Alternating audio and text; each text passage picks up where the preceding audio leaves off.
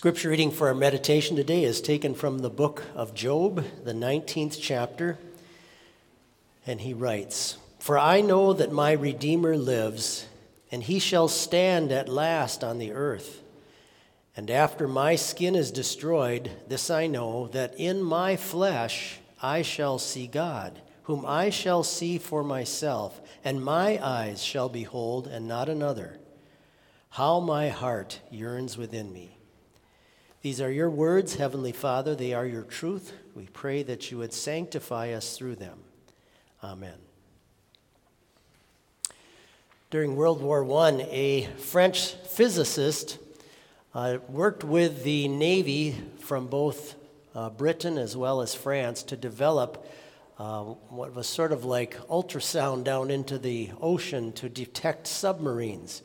And he developed a, a, sound wave that could be pushed down into the water and would send back um, an image of, of the German U boats or submarines that were out there in the water. And through this device and this technology, people developed it through the years. By the 1970s, it turned into what we now think of as ultrasound today, that is used to detect life inside of the womb. And I remember when our first child was born, seeing the picture of an ultrasound of that baby, it was just an amazing thing. And now, in your life today, it's even more fascinating. You can see an actual video of this.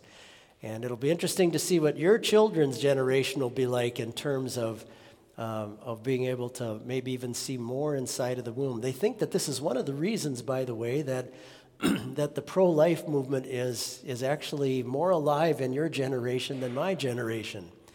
They think it's partly due to technology and it really humanizes, and you realize that life that's, that's really there inside of the womb. It's an amazing thing.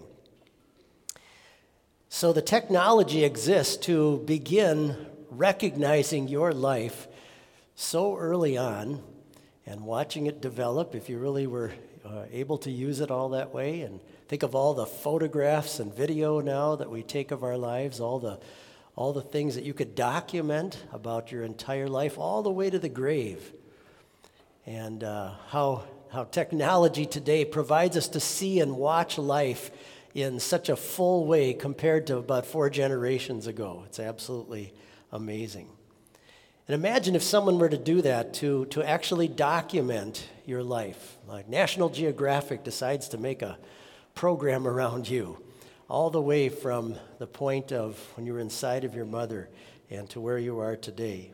Here you are in, in adult form, most of you. Uh, one of my friends is a doctor who said that our body's pulmonary system uh, begins deteriorating and stops growing and starts slowly deteriorating by about age 20. Our lung capacity stops growing at that time, and begins decreasing around mid 20s and really starts to decline about age 35. A Canadian study was done on people playing video games years ago, and they found that cognitive de- uh, performance begins to go downhill by age 24. So we got a couple years yet. Keep, keep going after it. Neurologists, neurologists claim that our memory begins to decline by our mid 30s.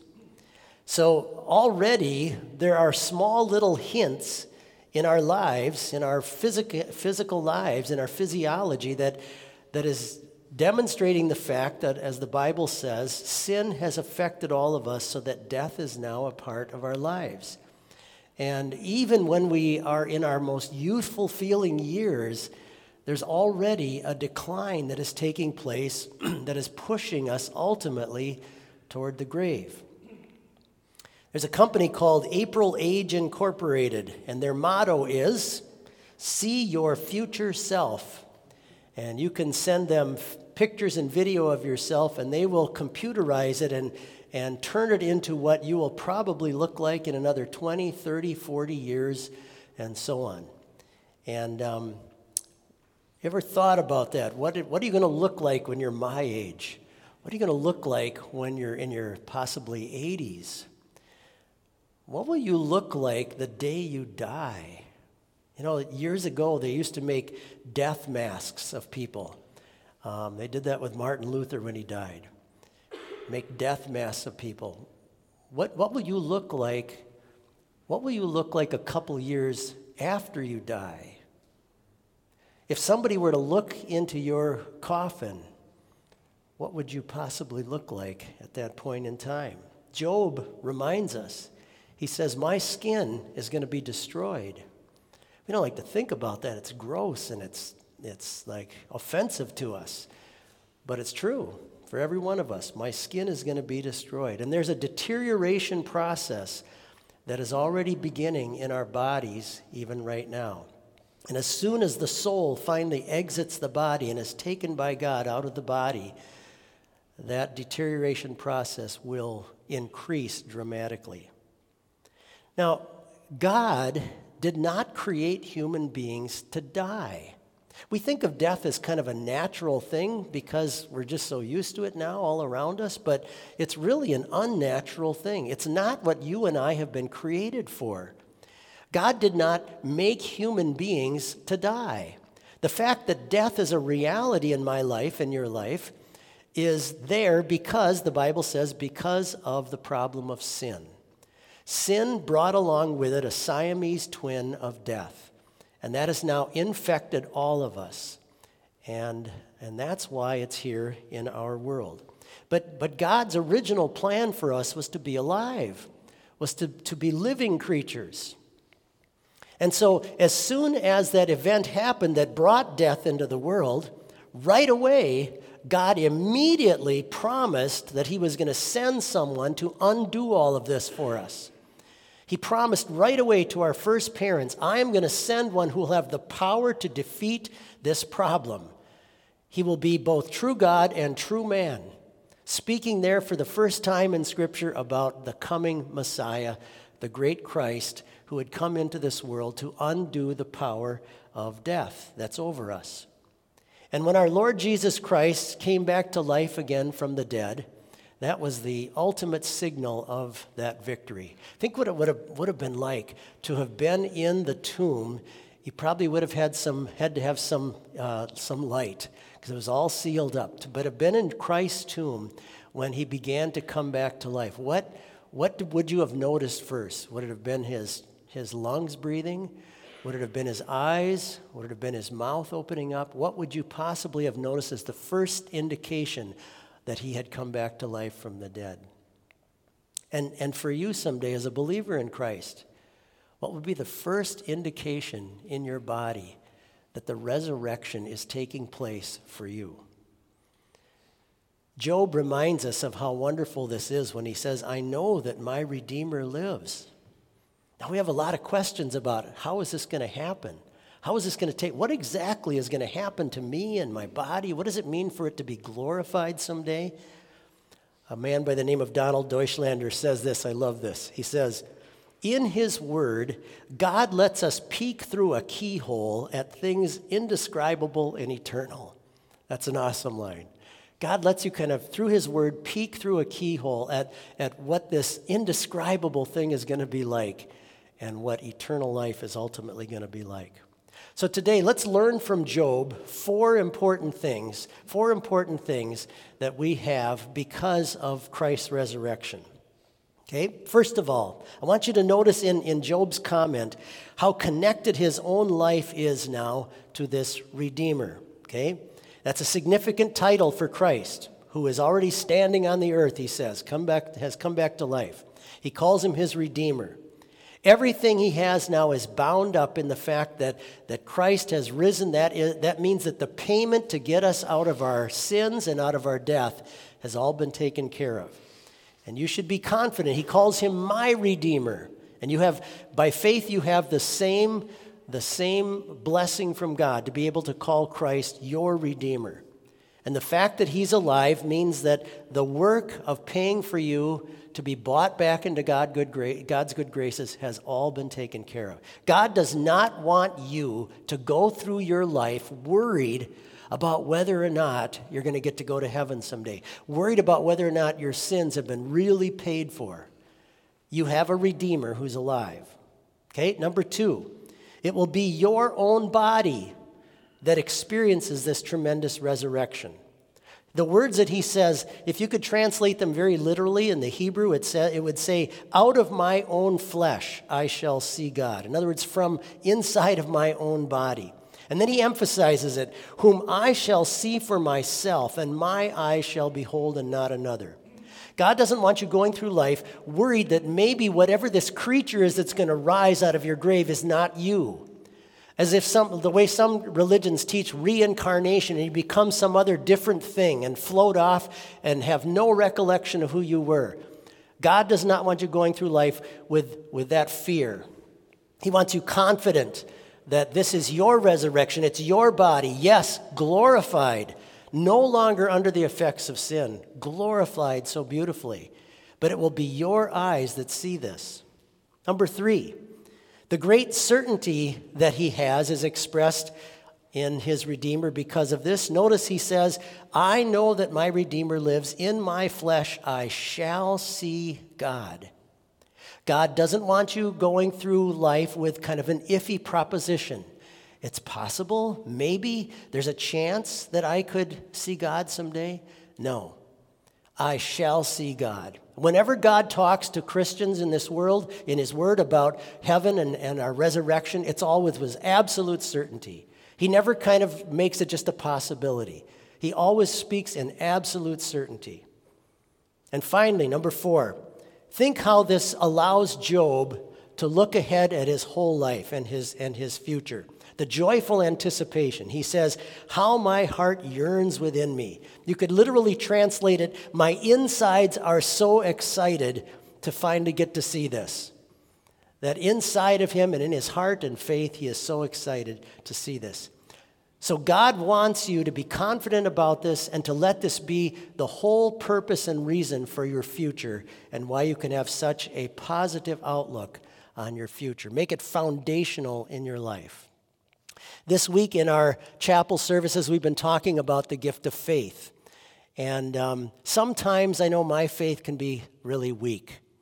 And maybe that is with you, you too. Sometimes our faith can get really weak.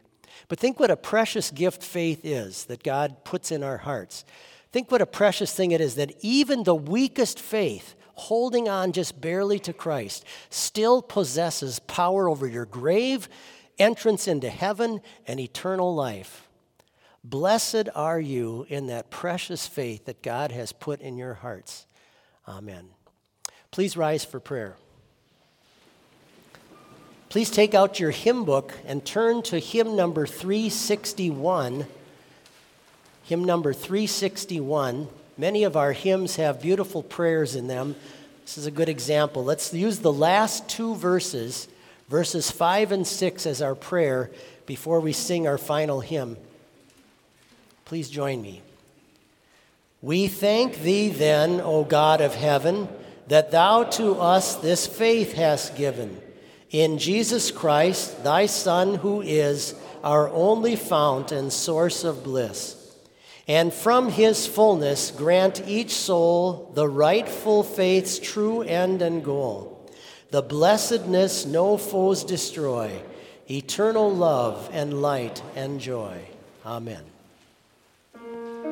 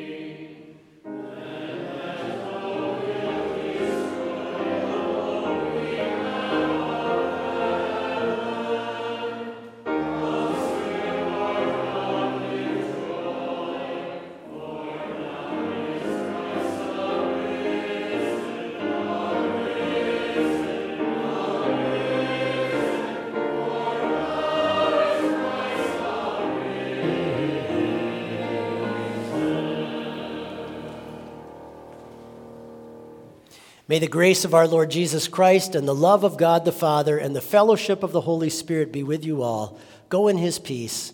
Amen.